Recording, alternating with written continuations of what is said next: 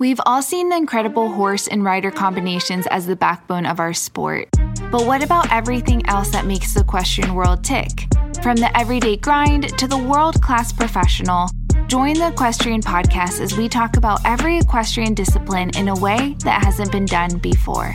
Now, here's your host, rider, trainer, and influencer behind my equestrian style, Bethany Lee. Hey, friends, and welcome to the Equestrian Podcast. I'm your host, Bethany Lee, and this is episode 254.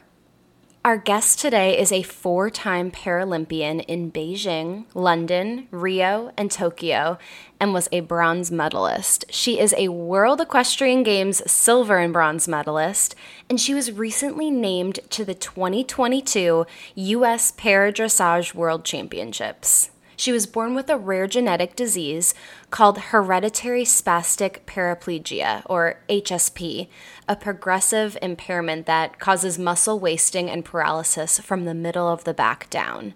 So, here to talk about resilience and all of the success that she has found in the equestrian world, please welcome our guest, Rebecca Hart. Hey, Rebecca. Hey, thanks so much for having me on. Oh my gosh, thanks for coming on. Um, I'm so excited to talk a little bit about you and all of the incredible things that you've accomplished. But first, give me the rundown. Like, how did you first find yourself in the horse world?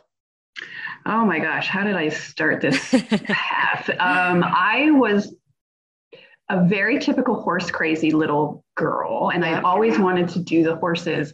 And what um, really kind of hooked me with the horses is when I was a kid, I was pretty angry about having my disability. Mm. Um, I wanted to be normal. I wanted to be just like everyone else. And I tried the typical like soccer and ballet, and it just, my body just didn't let me do that.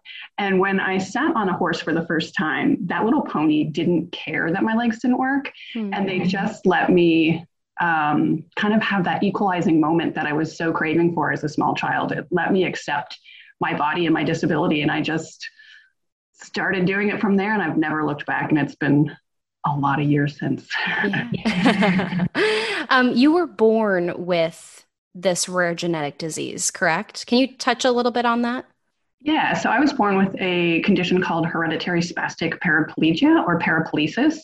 And it basically is a progressive genetic condition that causes muscle wasting and paralysis from the mid back down um, through axonal degeneration. So just a lot of spasticity, muscle weakness, lack of coordination.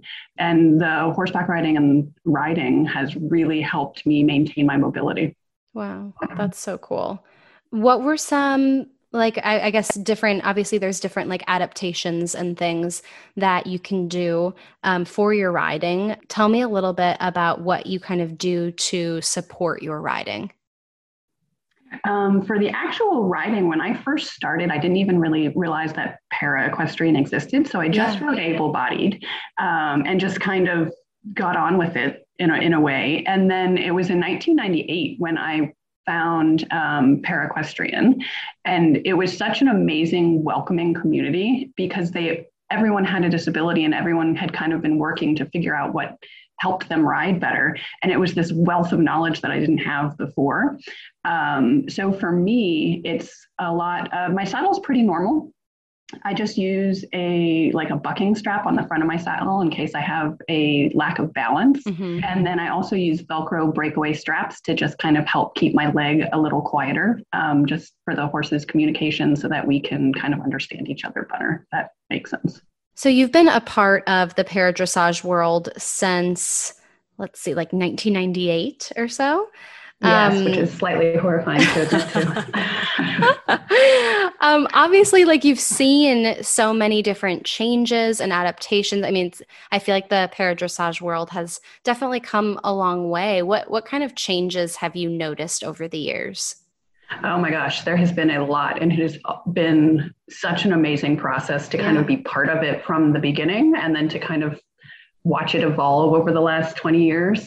Um, when we first started, we had to write kind of like an intercollegiate program where you would go to an event, you would draw a horse out of a pool of horses. You'd have about three hours to figure each other out, and then you would go and compete. And this would be at the like world championship Paralympic level. Wow. So it was in kind of an intense process. And then, um, because those horses didn't necessarily have any experience with a disability or um, knowledge of a disabled rider in any way, shape, or form. So to try and get that across in about three hours is a lot. And it was in, let's see, I think it was 2008, it switched to own horse competition, which added in a level of challenge because mm-hmm. it added quite greatly to the expense of sure. traveling and competing, but it also made the quality of the sport um, and the quality of the riding and the, the partnership between horse and rider just start to skyrocket because you could actually build the relationship with your horse and really have them understand that hey i have no legs but mm-hmm. you know mm-hmm. this means go forward and, and really have that communication so that the sport could then be highlighted to the high level that it is now Definitely. You were recently named to the 2022 US Para Dressage World Championship team. So, congratulations on that. That's amazing. Thank you. Very excited. Very excited yeah. to be heading over there. Oh my gosh. Yeah. And the championship takes place in Denmark this summer, right? In August? Yeah, August in Herning, Denmark. Yeah. Amazing. Um, how does it feel to be added to this team? Tell me a little bit about the process and is it something that you were expecting? Is it something that you were, you know, working towards and planning for for a long time? Give me the rundown. So yeah, we've basically um, it's you never expect to get named to a team. It's always an amazing experience. So incredibly grateful to get the opportunity to represent um, our country again.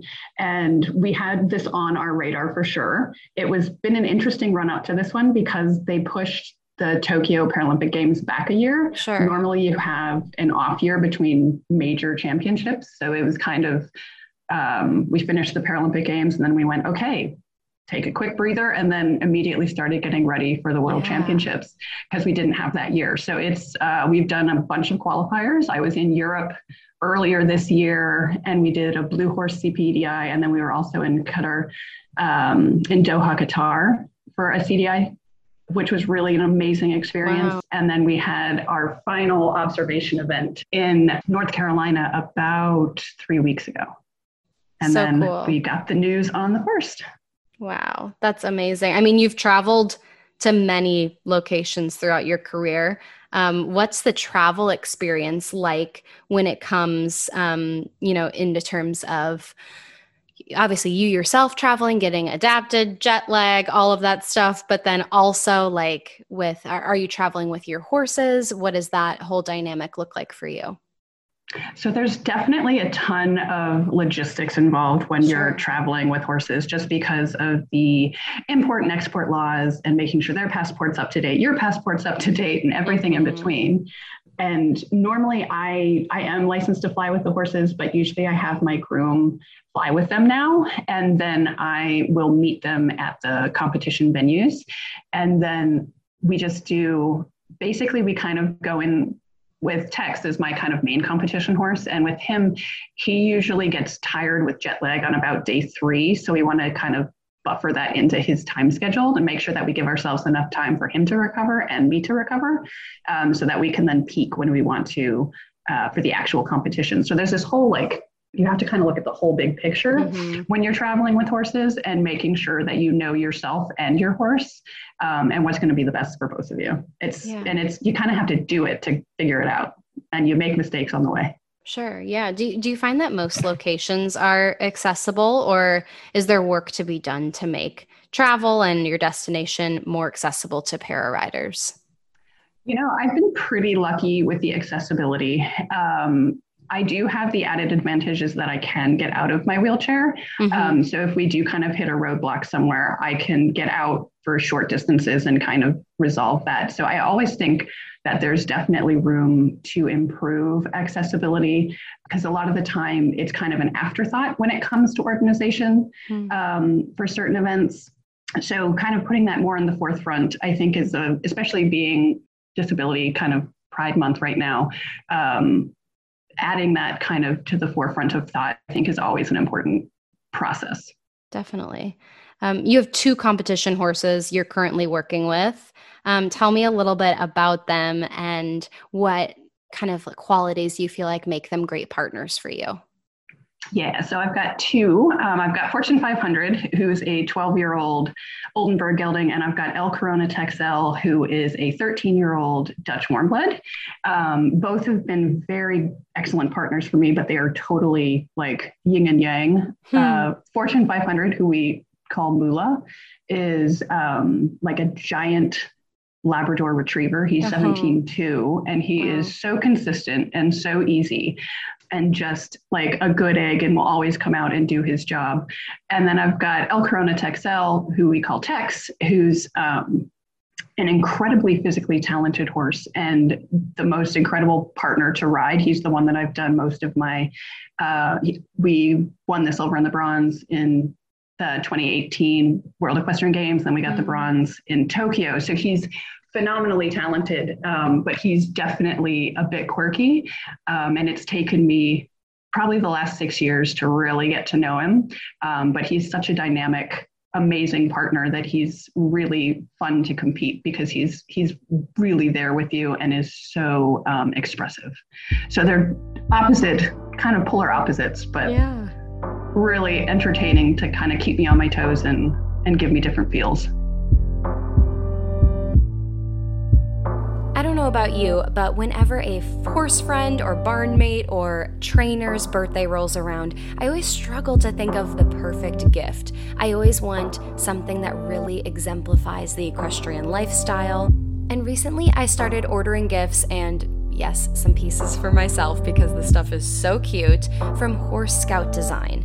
Horse Scout Design is the home of equestrian lifestyle gifts and homewares online. At Horse Scout Design, you can find products with super unique design prints by talented artists and photographers, or you can honestly personalize your own pieces through a photo of your horse or a design that you want to create for yourself, family, and any horse or animal lover in your life. I have so many cool blankets and throws. Um, I have a dog bed. There are so many options at Horse Scout Design that you can really personalize and really make a normal, everyday homeware piece have the equestrian lifestyle vibe that you are going for. So, for more information, visit their website at horsescoutdesign.com. I've heard one of your training mottos is same job, different sandbox. So tell me a little bit about that and why this is an important training philosophy.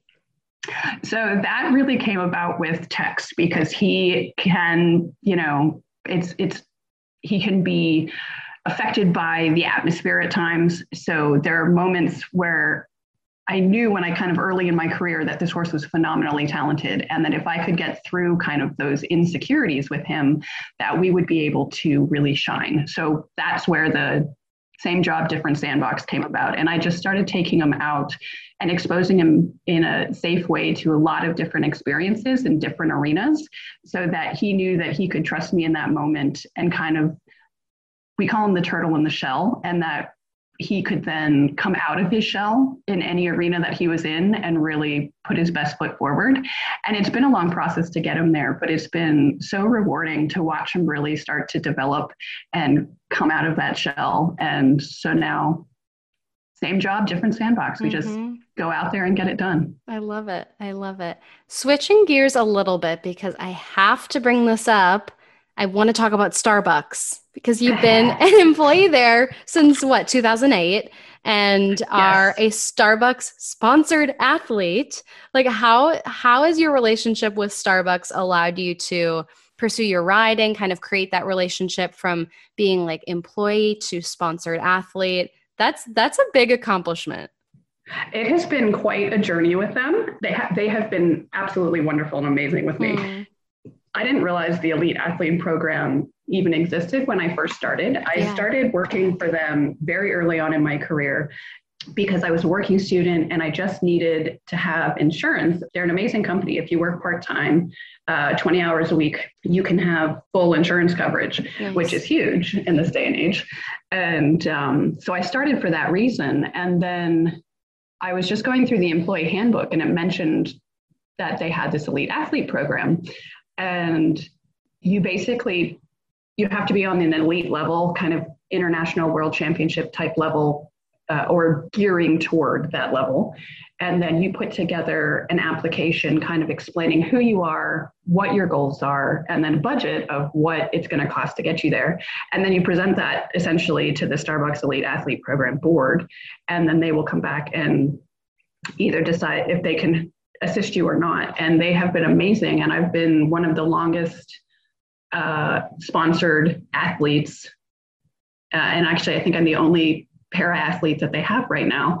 Um, and I think it's been, oh geez, I might get this wrong, but about 13 years that they've been sponsoring me now. Wow, that's so cool. That's amazing. What is your go to Starbucks order? Oh, it is an iced grande chai with five pumps chai, non-fat milk, and extra ice. oh my gosh! I was, I literally, I'm so obsessed with the um, brown sugar shaken espresso. Oh, that is also good. And I'm like, the, how can I recreate that? Top, Ooh, mm, it's so good. Yeah, a little bit of frothy milk foam on top with a little of the brown sugar syrup. Mm-hmm, mm-hmm. Okay, I literally am going to go today and try that. yeah, you really should. It's really good. oh, that sounds so good. Um, what would you say is an area of the equestrian world that you find yourself really passionate in that you feel like the rest of the equestrian community either just doesn't know a lot about or doesn't talk that much about? Oh, wow. That is a really good question. what you. do I think is not talked about enough, positive or negative? Hmm. I am going to say one of the things that I think we need to remember in the equestrian world is that it's so easy to get wrapped up in our immediate kind of circle because we get so focused on dates and mm. Priorities and competitions and everything that I think it's important to remember that it's not just our world, that there's like this whole other huge community out there um, and all of the people in, in your past that have gotten you to that particular moment. So just remembering to always be like grateful and have gratitude to the people that are behind you that helped you get to the point that you are today. Oh, um. So yeah, I think that's just kind of having that sense of gratitude. Definitely. Um, when you're out on either on the field of play or just at home, it doesn't matter if you're a competition rider or just riding for yourself. Just remembering how you got to where you are in that moment. Mm-hmm.